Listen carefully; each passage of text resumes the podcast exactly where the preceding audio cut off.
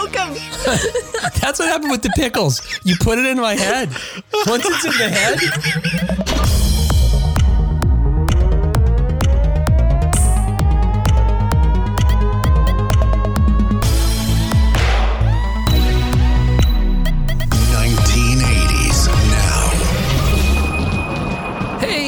Welcome back to another episode of 1980s Now, a weekly examination of the importance of 1980s pop culture and its continued influence. I'm talking like Mario or something. And its continued influence today. My name is Will, and joining me, as always, are my friends, and they're also my co hosts, Kat and John. Hey, guys. Hi, guys. It's a me. Hi. Hello. You know, one of my coworkers told me I sound like Minnie Mouse on the podcast. Huh. Do I? Were they listening at one and a half speed or something? that may be it. what they were doing. Maybe that's it. No, I don't think I- that. No, You don't think I sound like Minnie Mouse? no. No. I think you have a great voice for a podcast. I agree. Aw. Yeah. Well, thank you. Mm-hmm. I was thinking And I that have a today. great face for a podcast. yes, you do. Hey, don't forget to listen to John's great face on his other uh, podcast, uh, Gen X Grown Up, Listen to his great face. where he sounds absolutely handsome. Hey, on today's show, we're going to be talking about the true but abridged tale of the cocaine bear.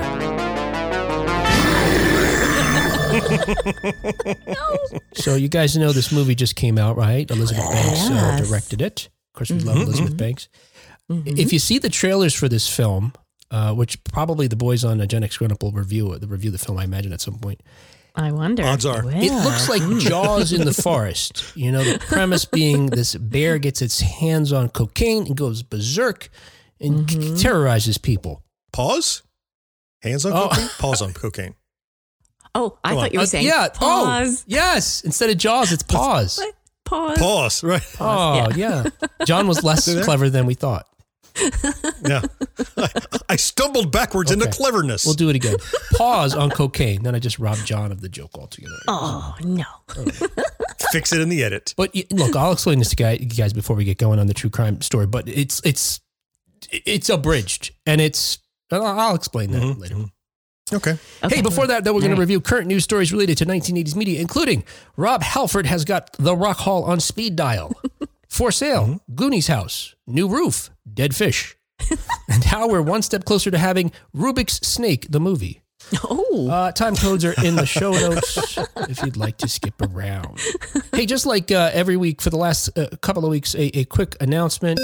Hey, keep an ear out for our upcoming interview with uh, Dave Philpott. Who's that? You say? Well, he is I do say that. one of the uh, genius folks behind Dear Mr. Kershaw. all right. Uh, a pensioner Ah. writes uh, by Derek Philpott, who's Dave's dad. So the premise of this book is that this elderly retired gentleman writes letters to uh, pop stars, Oh, and they write back.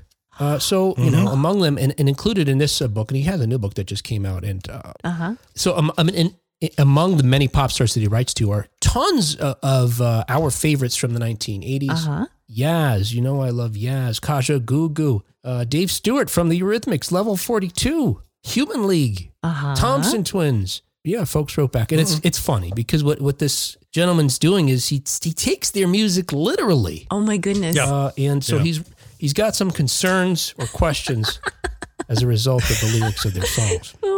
We've spoken about this before, and it, it's Yeah. it's a captivating concept. Uh-huh. That, you know, it's like, and, and some of them kind of are in on the joke, and some of them aren't. And of the ones that respond, I think you said like one of the artists kind of sort of halfway understood it and tried to respond in the joke, and probably others didn't at all Yeah. get it. Didn't Yeah, I think I was telling you a story about uh, he wrote to uh, the Steve Miller Band Oh, Yes. Yeah. to see if he could hire them for a magic show. right. I suppose because of their song Abracadabra. Uh, and hilarity ensues. Anyway, listen for that upcoming interview uh, with uh, Dave Philpott. Lots of reaching out and grabbing. What was that? Abra, cadabra. Abracadabra. Reach I'm out. with you, reach out and Kat. grab ya. Grab you. Abra, Yes. abracadabra. Yes. yes. Okay, hey, let's get caught up on 1980s news. Let's really reach out and grab some news and pull some news close. Yes, I don't know. Hey, as told to Metal Hammer, Rob Halford calls the Rock Hall every day to vote for Iron Maiden. I almost know what that's like. Yeah, I thought you might be able to relate. I didn't use So- a phone though. Okay. Yeah. What are you nominating yourself every day for, Kat? A cat. I, hmm. I, I I might have been on my phone once a day last year to vote for uh, the band that must not be named. You do raise a question. I didn't look up. Do you, is there really an, a way to phone call it anymore? You're right. You, you did it on. You did it online, right? Yeah, Like a yeah. Website. There was an uh, yeah. I went to Yeah. the Rock Hall website and you can vote every day. Sounds like someone clever with a VPN could throw those votes. Yeah, and stuff like that's happened before I'm and been found out. Yeah. People have been found out. Yeah. But uh, in a very above board way, Rob Halford is uh, actively supporting Iron Maiden's bid for the induction by voting every day on the fan Yes. vote. So, you know, there's some mysterious committee that uh, nominates a bunch of people, and then uh, again, some other unknown group Right. of people get to vote. But they do make it open to the fans by allowing for fans to vote for their favorites among the what 14 Yes. I think nominees. You know, like United States elections. Yeah, what that that we really, we really don't directly vote, but Just That's like right, that. yeah. Just like uh, that. if you recall, uh, Halford was inducted last year with Judas Priest, Mm-hmm. uh, and remains one of the many artists from the heavy music genre who feels Iron Maiden have more than earned their right to follow suit. Now you hear that argument every year about any number of groups. oh you know. yes, yes, yeah. Uh, but uh, he told uh, Metal Hammer, "quote Iron Maiden's nomination is absolutely overdue. I vote for them every day. You could do it by phone, and it's dead easy. The phone thing that that does Maybe it's not really a phone. That's curious. Yeah. Like I wonder if you can call. Like I guess he says he does. you might just be bugging somebody at the gift shop. Iron Maiden, sir. This is the valet desk. yeah. But you're right. There's always there's always so many people. I mean, you list some iconic bands, and there's mm-hmm. always going to be like, why are they not in the hall yet? Why are they not in the hall yet? It's like actors, like they don't have a star. They don't have a star yet on you know, the Walk of Fame. right. Yeah. And ultimately, you know, if everybody's special, nobody is. But Yeah. Yeah. I, I don't say all that to to dismiss Iron Maiden. I think they absolutely probably are overdue. Mm-hmm. Mm-hmm. Uh, but you're right. Everybody can't get in every time, Yeah. or it wouldn't be special. Yeah. Just like a cat's uh, actions helped Duran Duran uh, change their position due to the fan vote, uh, Maiden recently moved up to fifth place for the class of 2023. All right. Uh, the top five of the 14 nominated will receive a vote that counts along the so- alongside the hundreds of industry professionals who make up the majority of the decision making yeah. panel. Again, that unknown, you know, populace of folks. Yeah. Uh, fans, however, are able to cast their vote once a day, every day until April 28th. All right. All right. Hey, another 1980s news, uh, as reported on today.com. And, you know, speaking of true crimes, I mean, this is just, this one isn't as complicated as one we're going to talk about in a moment, but uh, this is nearly as wacky. Uh, Coast Guard rescues man from capsizing yacht after he allegedly left a dead fish at the Goonies house. Netflix series to follow. So random. I love it. All right. So I have I, I read this article, and the whole way through the article, I'm like, what am I missing? Yeah. As like, what's the significance? Look, again, not seeing the Goonies. Again, what's the we go. significance of the dead fish? Is that a reference to the Goonies that I should know? I couldn't think. We should tell John it is. he has to go watch right. it to figure Is it it? out. I mean, was there a reason, or did you, he just did it for the halibut? I mean, what's the Oh, rationale that- that he you set would us up. put The a whole, dead fish? the whole thing was a setup. Brilliant. Uh, no, there's no significance. Okay, No. so it's not like a Goonies reference. It's not like No. you know a fish on your porch, like that old Goonies Like- scene. It's- No. okay, I don't. Know. But know. it also turns out this guy stole a boat. I mean, he did a number of things that have nothing to do with the film. that didn't happen in the film. Okay. So, yeah. uh, so as reported by today, But he left the fish at the house. Goonies that house. suggests it was significant. Yes. what I think Like is my entire life has been building up to leaving a fish on the porch of this house he's working up the courage. to to the point that I will commit larceny and felony Yeah. and grand theft boat in order to do it. and it means absolutely nothing. Yeah, no. I mean, they don't. That's they don't. ridiculous. They don't explain. You know, his motivations in this short piece here, or Are you okay, Kat? We broke Kat. I will be. I'm sure at some point. I don't know. Maybe it was a warning to the homeowner. I don't know. Like, it's like the horse head in bed. Yeah. Yeah. Careful, you might wake up with a fish on the porch. Imagine how the homeowners felt. oh no. They found us, honey. I don't know how. Quick, get the fish broom. Because it's happened so many other times before. Of course. Yeah, It's the Goonies thing. Everybody comes by. All right. Just it's like like, the- when you just go like the to movie, yeah. when you you go to the Breaking Bad house and throw pizza on the roof. Oh. Same thing. You go to the Goonies house and throw fish on the porch. It It's might like become a thing now. Yeah. I don't know. Well, I think is Okay. cool is you guys might have seen Oh before I read this story. I had seen the video of the rescue, and I didn't know they were related. So Really? it, it became a viral video. You know, some except sometime shortly after this happened. There's a video of a U.S. Coast Guard uh, boat rescuing. W- w- This is what you see in the video. You see the boat approaching another boat that uh, I think, based on a caption we learned, had, had was uh, you know sending out a mayday a mayday signal Mm-hmm. Okay. a- a- as the boat gets close enough, as someone jumps off the boat and starts swimming towards the the uh, boat that's in danger, the Coast Guard. Remember the Coast Guard. All right. As he's nearing the boat, you see an enormous tidal wave approaching, Oh. and you're just like, "Shit, these people are fucked." Oh no. just as he gets to the boat, the wave just just completely covers the boat, the swimmer, everything. They're gone. Wow. As the wave subsides, the boat is now flipping upside down oh my gosh. and the swimmer reappears. Uh, and ultimately, he rescues this guy from the boat. So this is the video that we see. This went viral. so that is a whole separate. wow. Uh, So Oh that my video gosh. turns out to be this story. Oh my god. So that was the tail end of Oh. dropping off the fish. He Yeah. took off in this stolen boat and uh, Yeah, when the rescuers, uh, you know, saved this man, they had no idea he was accused of placing a dead fish at the Oregon house that was featured in the Goonie. Goonie. and, and is that illegal? is the, is there a law What is the against crime? fish All right, placement? I think they, they do have crimes. Yeah. they have his crimes So, listed. Yes. A man later identified okay, as Jericho. steal the boat, fine. fish placement, not a crime. Oh, you know what they have? It's called, uh, and here, seriously, I think this, I'm guessing this is what it is. Yeah, go. Criminal mischief. I think that's it too. Right? I think the fish if, if the Criminal fish, mischief. what? that yes, criminal mischief or delicious. miss misfish. Criminal misfish. Mishfish. criminal mishfish. Criminal fish and chips. criminal mishfish. You know, you would think we were recording this at midnight. You guys are so loopy. Uh, look, a man later identified as Jericho Labonte. You, I know what's happening now. You guys just don't want to do true crime. You're just stalling. Oh no no no no. Okay, or I'll. Labonte? No, this is the true crime story I tuned in Yeah, for. this is it. Thir- I should do the voice. 35 of Victoria, British Columbia was taken into custody on, custody on February 3rd after a number of people recognized him. Uh, they started pursuing, the police started pursuing uh, Labonte, I'll say, after receiving a report on February 1st that he posted a video on Facebook that showed him placing the dead fish on the porch. Gotcha.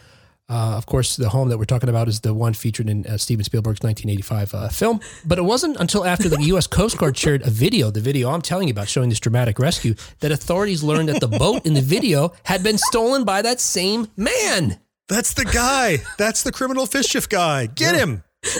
So a- after he was rescued and a helicopter hoisted the two of them out of the water to safety, the uh, the officers uh, later arrested him about 17 miles south of the uh, Astoria. I don't understand this story, but it's my favorite story. I love it. I love this.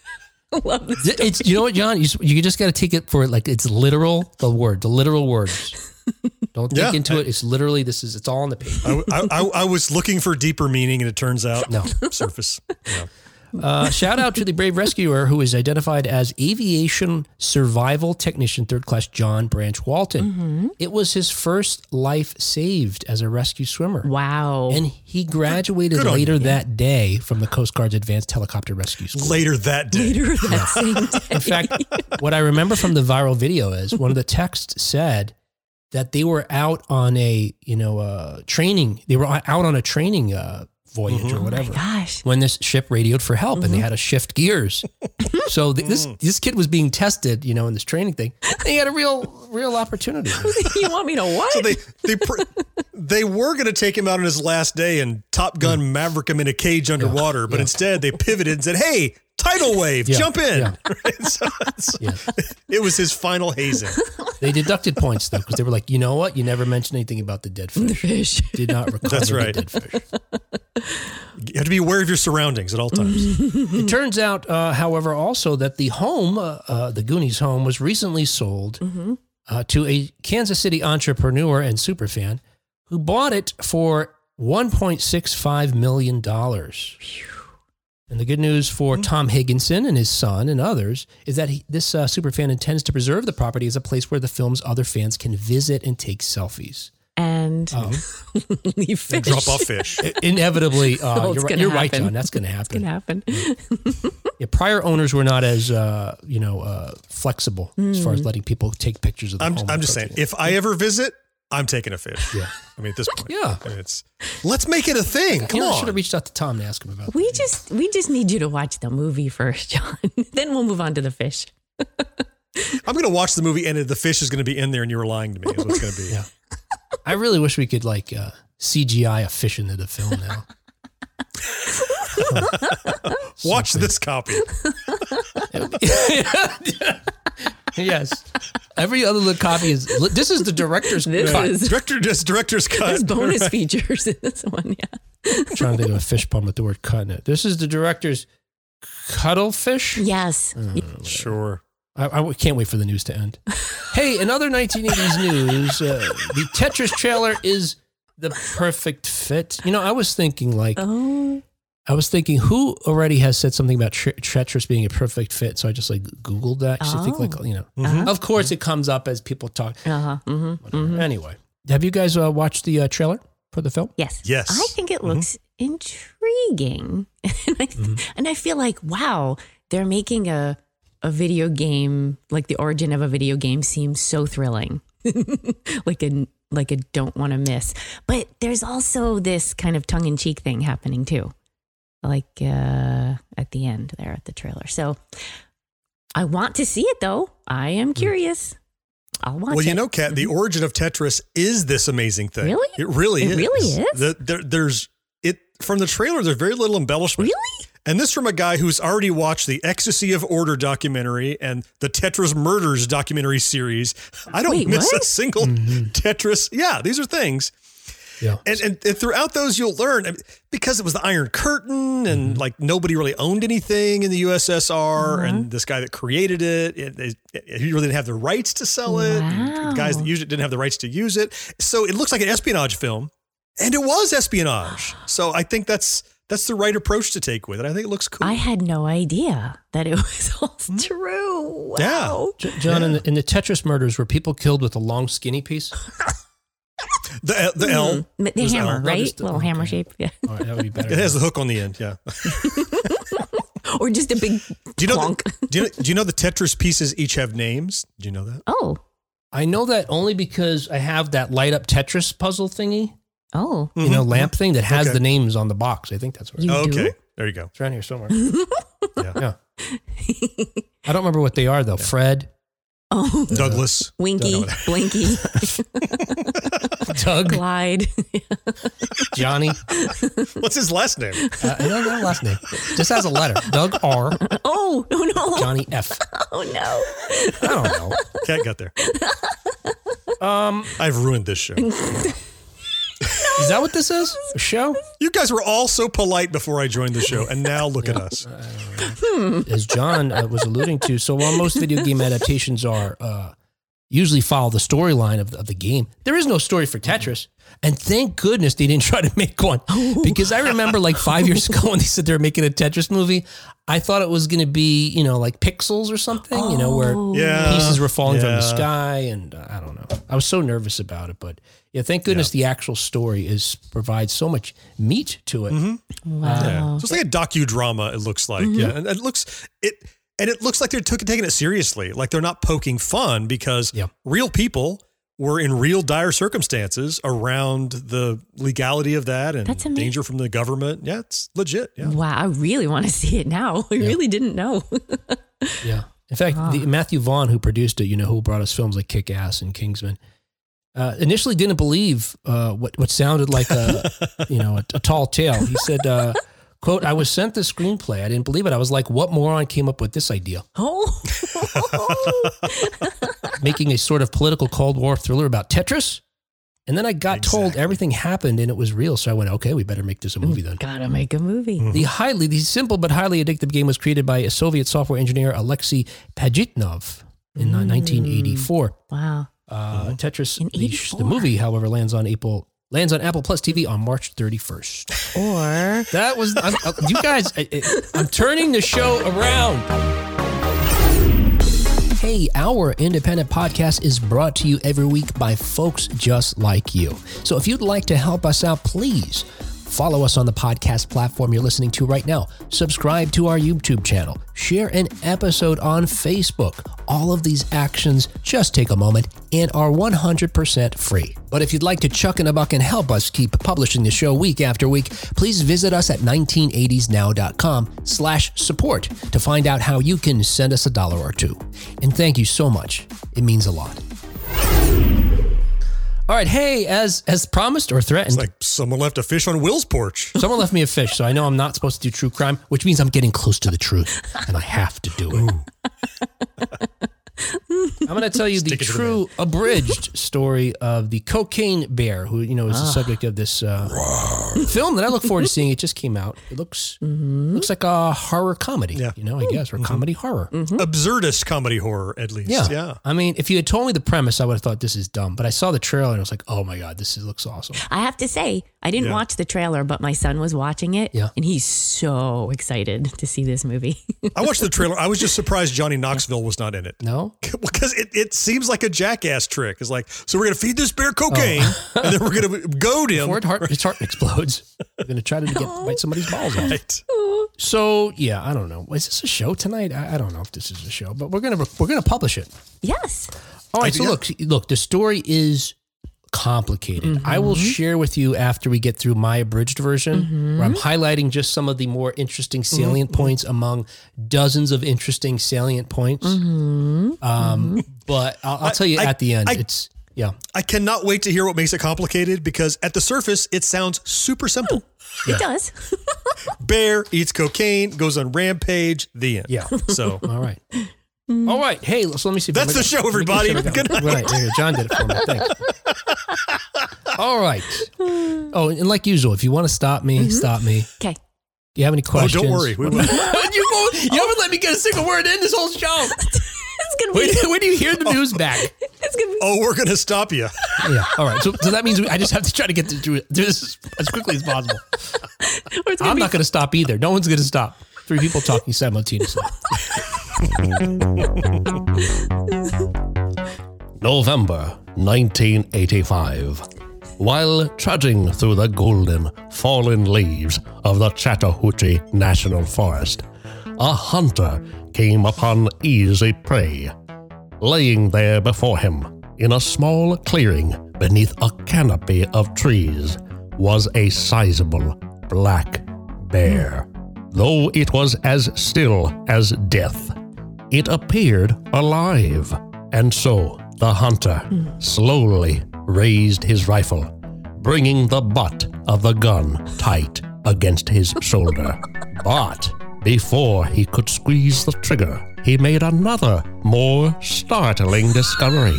Strewn about the body of the Ursus americanus lay several packages of a white substance, and nearby, a large duffel bag. The bear was already dead, killed by a man who had left a string of deaths long before this yogi had dined on the deadly picnic basket. Oh no, Yogi! Oh no! I don't know that I could do this for a half hour. With the background music, I can't help but seeing a Dream Kid short that says it's 1984 and your bear just ate cocaine. Oh my gosh, dude, we have to ask for That's that. amazing. Here we go. with a name that sounds like cardigan covered shoulders come to life. Andrew Carter Thornton III was born into Kentucky's Blue Blood Society. Hmm. A child of privilege, Thornton forewent his family's esteemed horse farm for a seeming life of public service. After graduation from the prestigious Sewanee Military Academy in 1962, Thornton joined the United States Army. There, Thornton became a decorated paratrooper for the 82nd Airborne, Oh no! Airborne Division. Despite his extensive training, however, Thornton wasn't prepared for the jump that would end his life. Oh. Okay. A lot of jokes in this one. Um. Wait, did I miss When, something? when will those start? I'm just gonna. I was being sarcastic. okay, okay, okay. You can't knock me if I'm being sarcastic. I burned myself. Yeah. You can't set something on fire if it's already burning. All right, whatever. Maybe we just skip this week. No, no, no. Keep going, keep This going. is all gold. Longing Yes. to continue the adrenaline fueled combat he had experienced, Thornton joined the Lexington Fayette Urban County Police Department in 1968, just a few years after his military career had ended. And as police work became routine, Thornton's thrill seeking ambition landed him on the newly formed Narcotics Squad ah. working closely with the DEA. Mm-hmm. Thornton's need for speed was sated, albeit briefly, as he slid over car hoods before racing off to another drug bust. Oh, But soon, Thornton found confiscating drugs wasn't nearly as exciting as selling oh, them. oh, oh. To bears. Two bears. Exclusive mammal clientele, catering to the only, the most esteemed of bears. Oh, Yogi. Lifelong friends. I'm just going to keep introducing new characters, and then the show, and it's never going to end the story. It's like Stranger Things. Lifelong friends. Bradley Bryant traveled in the same high class circles as Thornton. The pair even attended the military academy together. So, in 1977, when Bryant formed a private security company, it was only natural for Bryant to court Thornton away from the police department. Jimmy Chagra, one of their first clients, however, seemed to need little protection. When this leader of a large drug running syndicate hmm. was scheduled to appear before a U.S. district judge he couldn't bribe, hmm. He had him murdered. Oh. Mm. Oh boy. The boy. hitman, mm. Charles Harrelson, father of beloved Cheers actor Woody. Really? Mm. Yeah, Oh my gosh. Yes, his father is a murderer, convicted murderer. Wow. Never knew that. Today years old. Wow. Okay. Huh. God damn, I'm not even off the first page. September 1979.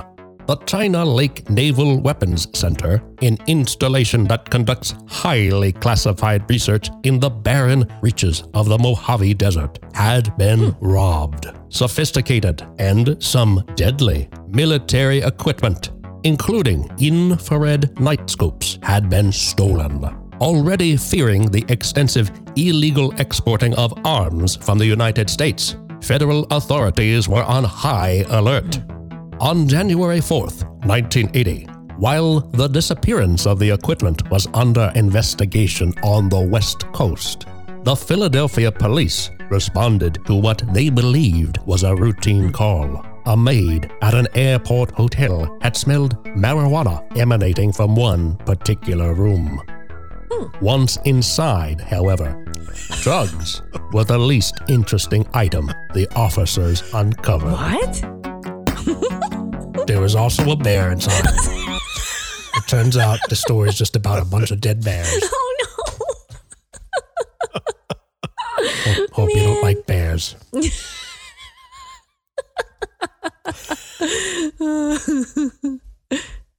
no. Ursinus. What was that? Ursinus americanus? I probably No, said not it ursinus. That, that, that's, That's his what I have. condition is Ursinus. ursinus majoris. Yeah, that's what I have in my Will has CAT scan showed. Ursinus. You're thinking Ursus. Did you just knew that off the top of your head, John? Probably, right? You just know that off. You just know that because you know that. What's that?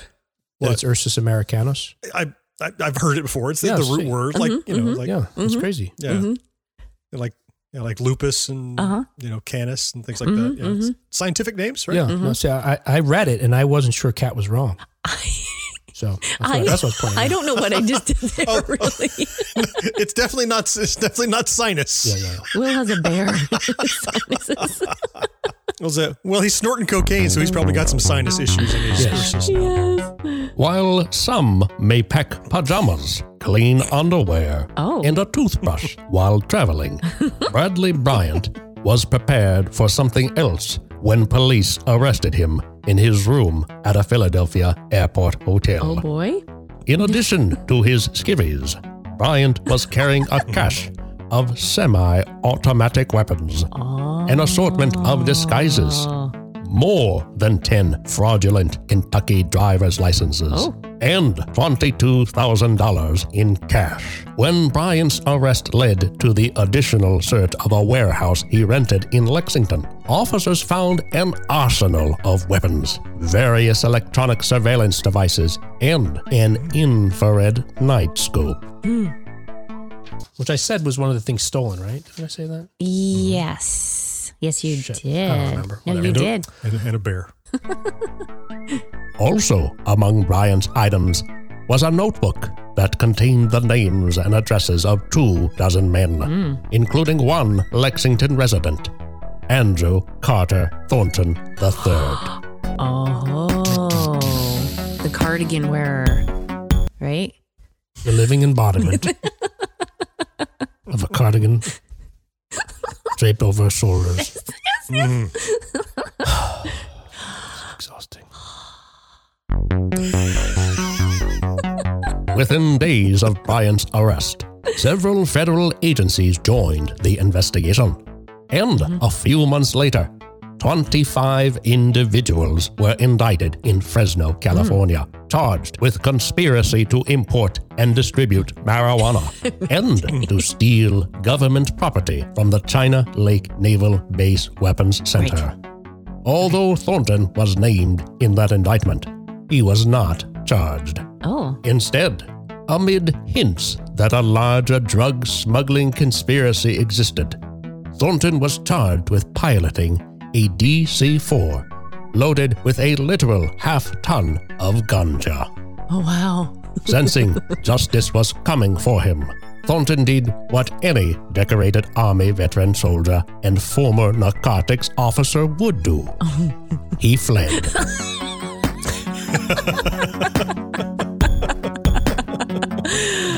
Oh man. That's when he met a bear. and then I mean, it, somehow it's all leading to a bear, right? All leading to the bear. It's the- I'm waiting for the bear. Hmm. I, I'm, I'm I'm ready for the bear. I wondered if he stole the bear from the military base, or if the Oh. bear was, you know, oh. or if the bear was one of the pieces of equipment he had packed with, with his skivvies. or- Yeah. They indicted 25 individuals and one bear.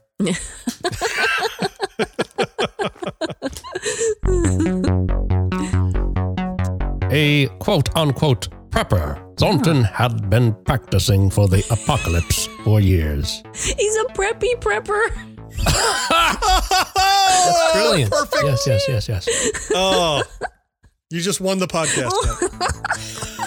The first preppy prepper, Thornton had been practicing for the apocalypse for years. he just stole your joke. Now, I'll just edit Kat's part out.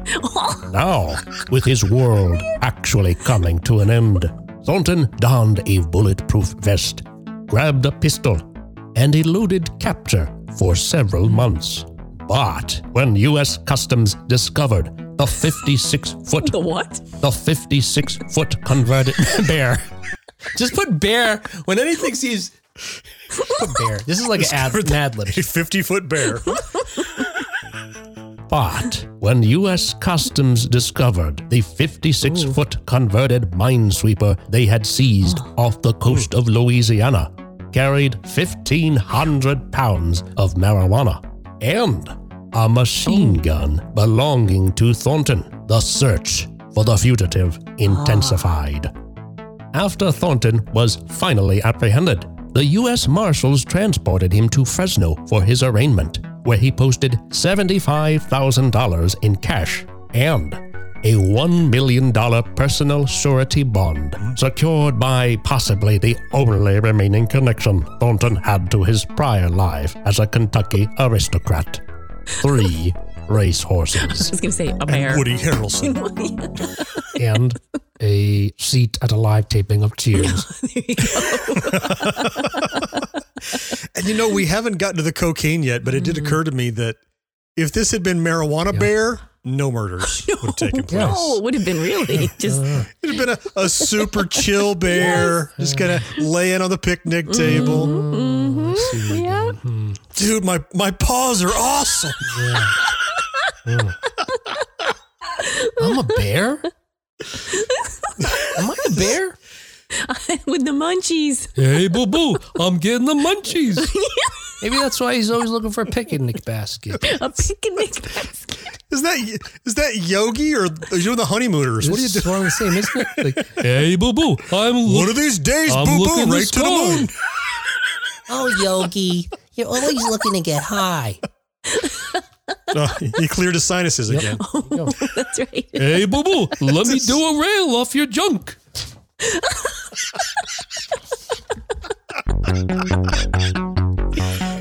on February 27, 1982, I think Will broke John. He'll be fine. He'll be fine. Look at him! He can't I'm getting the image. I have the image in my head. yes, you did. You broke him. That's what happened with the pickles. You put it in my head. Once it's in the head, when your brain draws it. Oh, oh, I'm seeing stars. I can't even.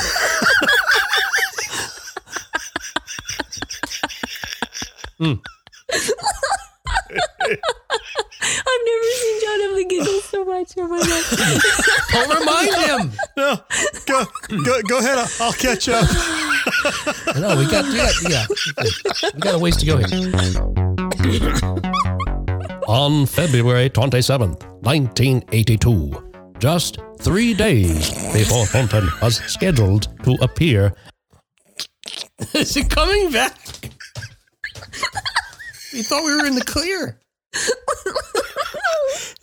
No, I'm good.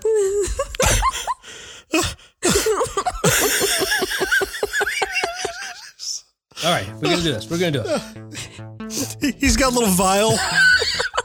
Keep still. You keep moving. Impressive, boo boo. It's taking the whole vial.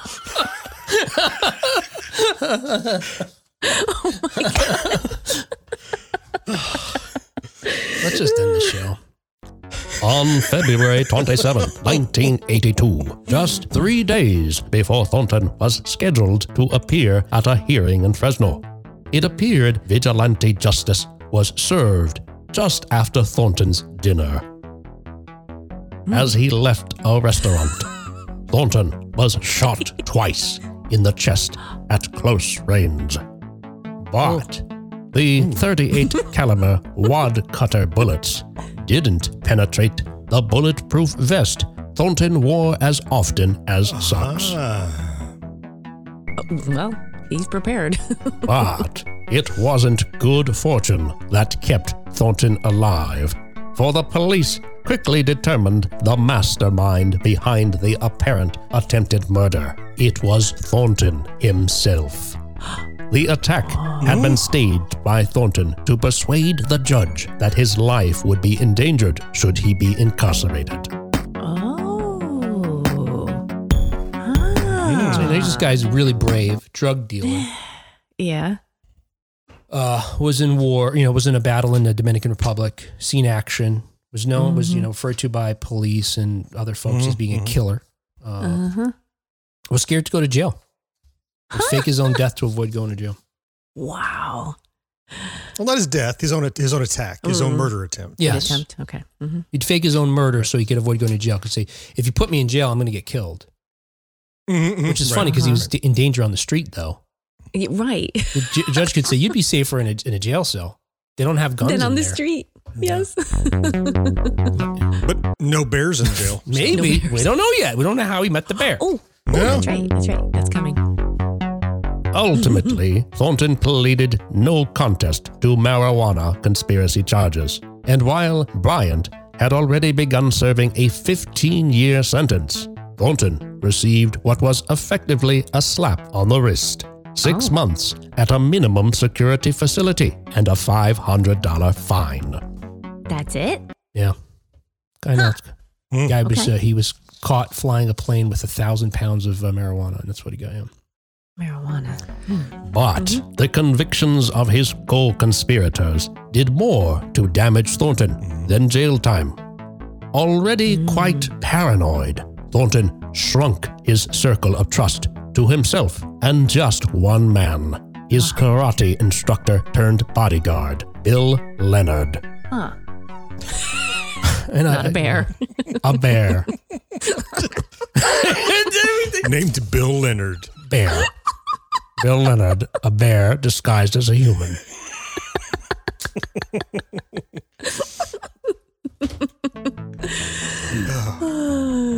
Following his release from prison, Thornton divorced himself from the crime ring he had helped to create and decided to resume his drug smuggling operations alone. But there was still a matter of some loose ends, or rather, noose ends, that needed to be tightened. Wait, was there a joke there I missed? Wait, what? I said, Loose. but there was still a matter of some loose, ends, or rather, noose ends that needed to be tightened. Na na na na noose. Na na noose. I missed the na na na Na noose. na Got it. noose. For three years, authorities sought Thornton for questioning regarding what they described as vendetta deaths. A oh. series of otherwise unrelated murder victims were connected by Thornton's enterprises. Mm-hmm. Gene Berry, the Florida state's attorney who had successfully prosecuted one of Thornton's co defendants, was murdered at point blank range. Mm. Robert S. Walker, oh. a witness against Thornton in the case, was found strangled in a swamp in Tampa. Oh. The man yeah. who had informed customs of Thornton's involvement with the Louisiana smuggling vessel had mm-hmm. his throat slit in Miami. The lesson never go to Florida. I get excited. I heard Gene Barry and I almost thought it was we got to the bear. Gene Barry. oh. Like, oh. Oh. Oh, okay, I got you. On September, All right, we're nearing the end here finally, guys. on September 9th, Oh. 1985, right? Thornton began what would be his final fateful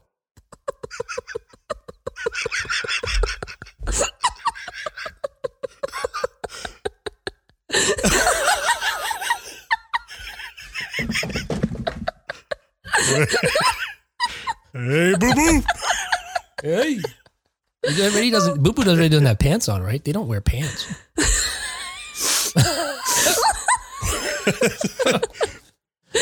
His face comes up. It's just white powder on that big nose. Oh no. There's a T-shirt here somewhere. I think. Yeah. Let me do a rail off your junk. Boo Boo, let me do a don't rail do off your junk as a t-shirt. Higher than the average bear. Higher, yes. Uh, let's see, where are we here? Oh, I don't know. On September 9th, 1985, Thornton began what would be his final fateful journey. Having invited Leonard to vacation with him in the Bahamas, the pair boarded a Cessna 404. The bear? The pair. Pear. It was a pear. Find the bear. I mean, this is really a game of find the bear. Now boarding. No, we didn't call your row yet. Sorry. We didn't call your row yet. It's true. So it'll be a better show next week, guys. Dear listener. I, I can't imagine how. Better than this. Uh, wait, wait, wait, wait, wait. a bear, a bear. I gotta look for the word. I mean, pear, pear. Pear. Okay. Thornton began blah blah blah. Having invited Leonard to vacation with him in the Bahamas, the pair boarded a Cessna 404. An accomplished pilot, Thornton steered the craft through the darkness and the rain and flew completely over the Bahamas. It was oh. then Oh. that Thornton revealed the true nature of their trip. Oh. Instead of snorkeling oh. and sunbathing on the Caribbean island, Oh. Leonard was to help Thornton do something even more thrilling. Retrieve 400 kilograms of cocaine from a drug cartel in Colombia. We're getting there. We're getting there. Instead of snorkeling, Just regular snorting. Once the plane safely landed in a swamp in Monteria, it was mm. quickly surrounded by machine gun machine machine, mach- machine gun to- Machine machine guns? machine goons. sentient weapons evolving on an island cut off from other areas of the world run entirely by bears. Hmm. All right, the plane lands in a swamp. It was quickly surrounded by machine gun toting men. While Leonard ate what he later learned was a parrot, Oh, he watched What? Thornton load their transport. Did you say it was a parrot or it was a parrot? parrot, parrot. Okay. like Fred Aw. and Baretta. okay. Gotcha. While Leonard ate what he later learned was a parrot, he watched Thornton load their transport. The illegal, addictive white powder. What? Why was anyone eating a parrot? Where did this come up? What are you doing? Why is this- Load and blow? I'm going to eat a parrot. Maybe he was already high. I mean, do you just grab something, whatever's closest and eat it? Dude. Dude, I had a dream I was eating a parrot. I've got news. That happened. Yeah, yeah, feathers come out. yeah. Talk about sinus problems. That's the most random thing to do Yeah, that's what they eat. rather than help your friend. I can't help you load. Sorry. I'm going to eat this parrot. I'm, busy. I'm really busy. Well, you, you'll learn why. Yeah, you'll see. Just came out of left field. It's wonderful. Oh, oh yeah. Here, here we go. Oh, yeah, I see what. Okay, here we go. The illegal, addictive white powder was wrapped in yellow plastic bricks, packed into burlap, Squawk, and then stuffed inside large duffel bags outfitted with parachutes. The value of their cargo on the return flight had increased by $80 million, and one and one likely undercooked parrot. Bruh, Polly want to live. Polly want to live. It's not a joke. It's not a joke. This is ser- seriously, seriously. He gets he gets food poisoning. It plays a role in the story. Oh, Yeah. From the parrot? oh, so this is important. Everything there's nothing It is extraneous important. about this. I everything in it I put in there for a purpose. It's especially the boo boo joke. Yes, that's fact. That was I could send you the episode. As undigested parrot rose in Leonard's throat, so did Leonard's ire.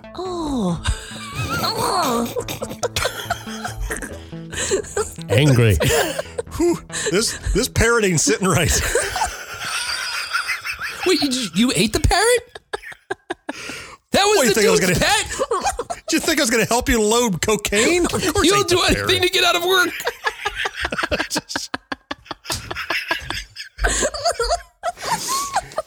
Beak it all, whatever it takes. Beak it all, yeah. That's how lazy he is. he needs a fucking parrot. He doesn't want to carry. He doesn't want to carry himself back. He's like, oh. Bill, Bill, get your ass over here. He's like, he just grabs him. No, I gotta I gotta eat this raw parrot. I'm Sorry, buddy.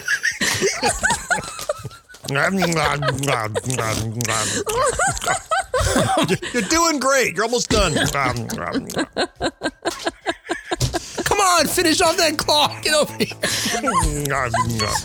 There's no meat on the claws, dude. All right. angry, I don't think I could do it. yes, you can. Yes, you can. Yes, you can. We're with you. Home stretch. Home stretch. angry Eat a parrot. over the betrayal. and teeming with salmonella. Oh. Leonard threw open the plane's door somewhere over Florida. Oh. And It's always Florida. I feel seen.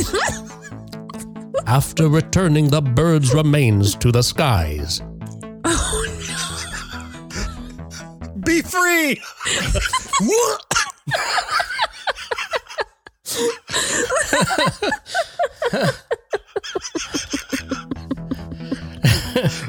Leonard the sky. Leonard kicked out three duffel bags of cocaine. Suddenly, the parrot wasn't the only thing to disagree with Leonard. on, on purpose did he kick him out or Yeah, yeah, yeah, yeah. Oh. it was just, mad. just happened? Oh. Like he He's tripped mad- over them when he was mad at his hurling bird.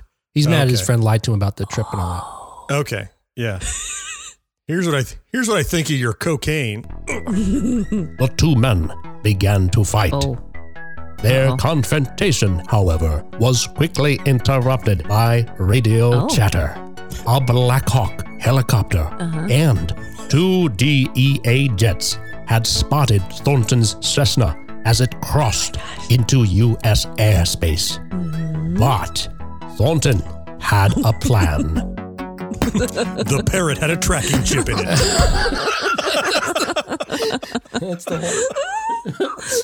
You didn't eat that parrot, did you? Beep, beep. Beep. God, what does that sound? Beep, beep. You didn't eat a parrot. The parrot was beeping when I ate. The it. bear doesn't even matter anymore. It's all about the parrot now. That's- It was a lot of parrot talk. Under the dim light of the cockpit, against the darkness of the sky, Thornton strapped a parachute to himself. And during the roughly four minutes it took Thornton to strap another chute on Leonard, Oh. Thornton gave Leonard what would be his only skydiving lesson.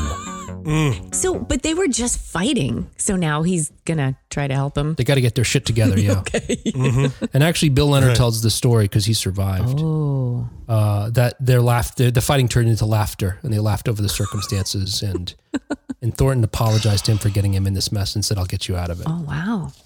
In four minutes? Mm. That all happened in four minutes.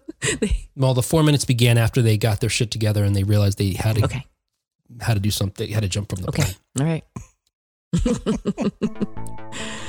After shoving three more duffel bags from the plane, hmm. Thornton strapped the remaining parcel to his person hmm. while barking instructions at Leonard.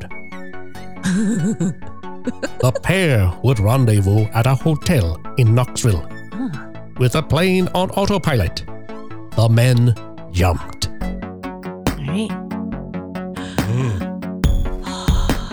All right, last page.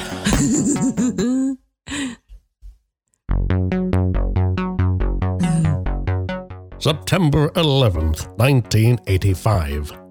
Fred Myers was finishing his morning shave when he spied what appeared to be a man laying amidst debris in his driveway. Oh.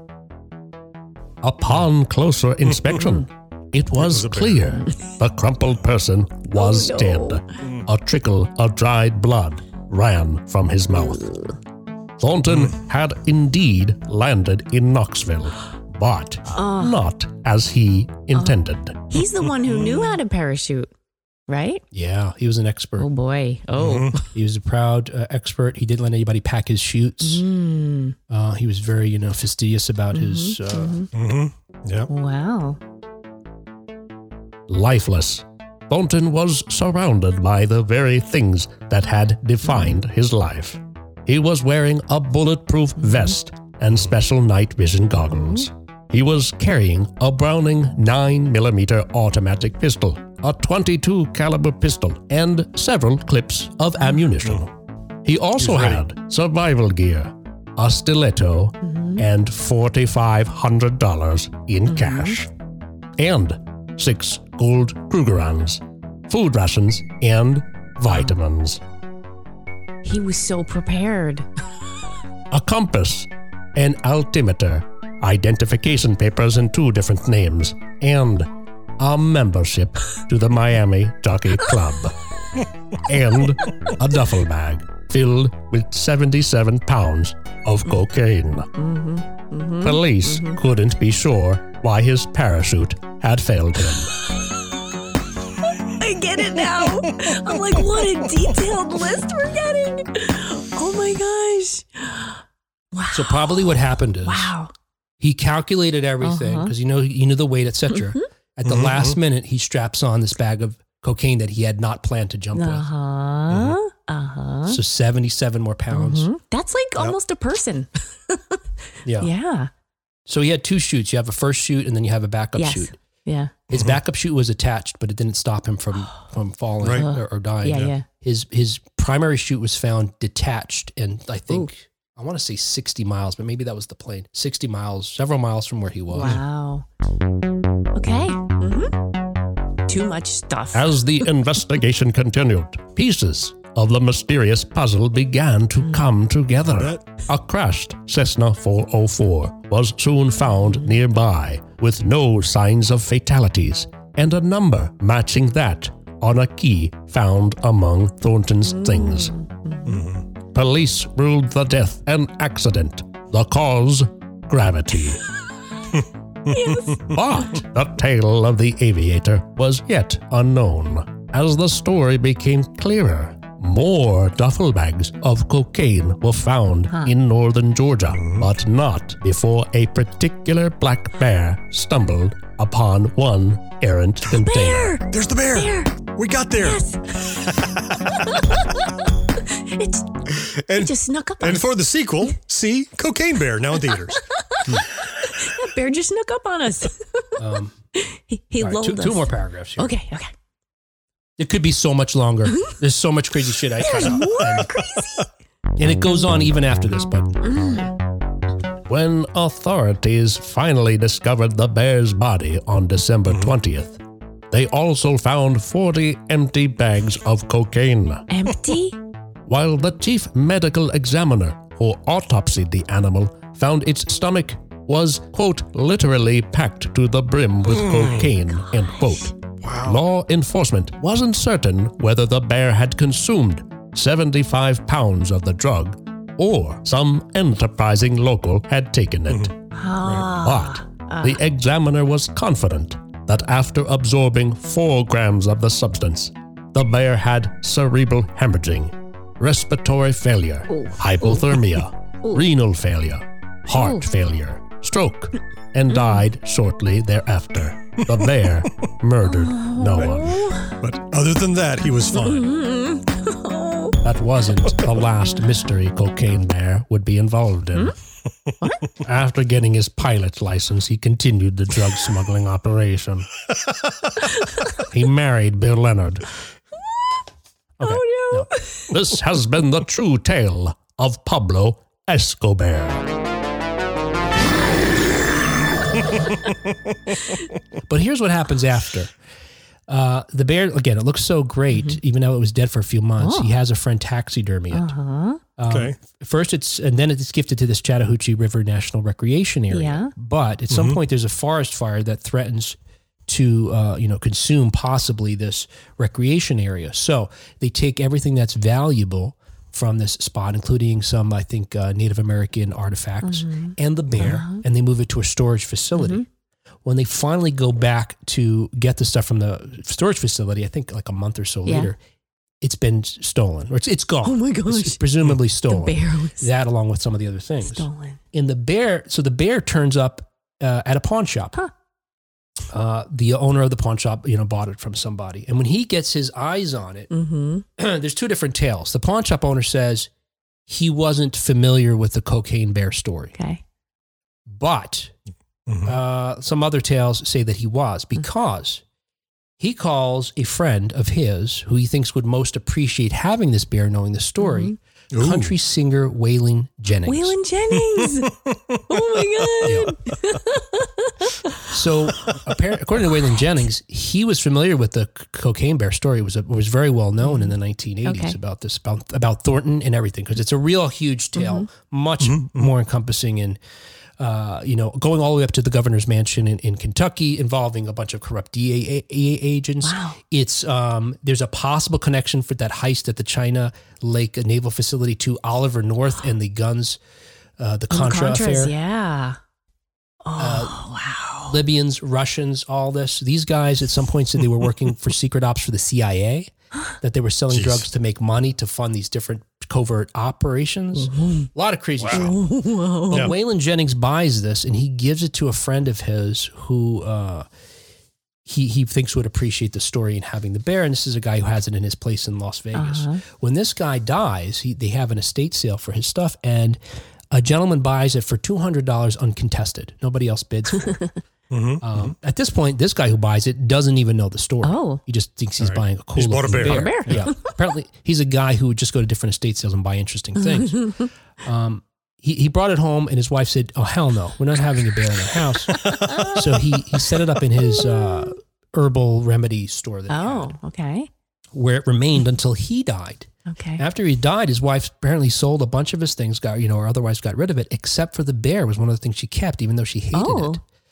Uh, There is a um, so when this uh, this uh, place in Kentucky called the Kentucky for Kentucky Fun Center uh, found out about the the cocaine bear store. You know about the cocaine bear store already, but they had heard this rumor about Waylon Jennings and everything. They spent two months tracking down the bear. So the story I just told you, I learned from that. When they finally found the woman who had the bear because her husband had died and all that, they offered to buy it for her, and she said, "You can have it for free. Just pay for shipping." Oh. Hmm. Oh. So it's it now resides. The Cocaine Bear resides in the Kentucky for Kentucky Fun Center and has lived there since 2015. oh my gosh. That's I was really hopeful you were going to tell me that when it was in the herbal remedy store that people Yep. would pet the bear and get a contact high. That would have been a good story. oh, I love petting this bear. Oh, this bear is awesome. You're sniffing its stomach right through the fur. There's just like a white powdery substance on the fur. It's just wicking cocaine through its pores. So, John, I'm sorry if you're disappointed if you didn't know, or Kat. I, I, I know Kat. John was saying things that made me realize that he didn't. He may not have real uh, known that the bear didn't actually go crazy and kill people. It just its heart exploded basically after it took mm-hmm. ate the cocaine. and died. That's a shame. so the, the movie is taking some would've been a license. Yeah. Hmm. Yeah, there's a really cool book by Sally Denton, a journalist who dug way into this mm-hmm. a- and makes a lot of connections that I alluded to a moment ago, mm-hmm. uh, called the Bluegrass Conspiracies. I think there may have been some TV shows, etc., that also addressed Okay. it. It only occurred to me after I put this together. I should have reached out to Brad and asked him about it, John. Oh. Oh, yeah, in his region. That's right. He's, uh, Brad's Yeah, in who'd been Kentucky, in- and he was a journalist. That's right. gosh. That's right. Yeah. Wow. I hope in the So movie sorry, the Brad. bear eats a parrot. That would be a great little call. Uh, yeah, that's for, that's a deep cut for the ri- true I know. Yeah. Yeah. This one's for right. you, 1980s now listeners. Wink. Yes, there you go. All right, hey, I'm going to say legally that was our show. Which is brought to you every week. was Usher? Not exactly like that, but thanks in part to our early adopters like Kathy Burke, Rick Parker, and Karen mm-hmm. Flieger. And Yay. thank you, yay! Thank you especially to our Secret of Our Success level Patreon supporters like John Henderson, Craig Coletta, mm-hmm. Marcus Taylor, and Tony Great, and maybe you. Great. Yes, there you go. There's the great. And maybe, maybe you, you. listener. Yeah, hey, and there's plenty of ways to support the show, including just going on Facebook and making a comment. Mm-hmm. Or you can email me at will at 1980s. Uh, now.com or cat at uh, 1980snow.com. Oh. Em- you can email John, but uh, he won't write back to you. so don't bother emailing him. All right. Hey, next uh, time we meet, it'll be a lot less true crime. Uh, when we talk to you next time on 1980s Now. Until next time. Goodbye. This podcast is part of the 80s Ruled Network. Visit the 80s Ruled on Facebook for more 1980s awesomeness.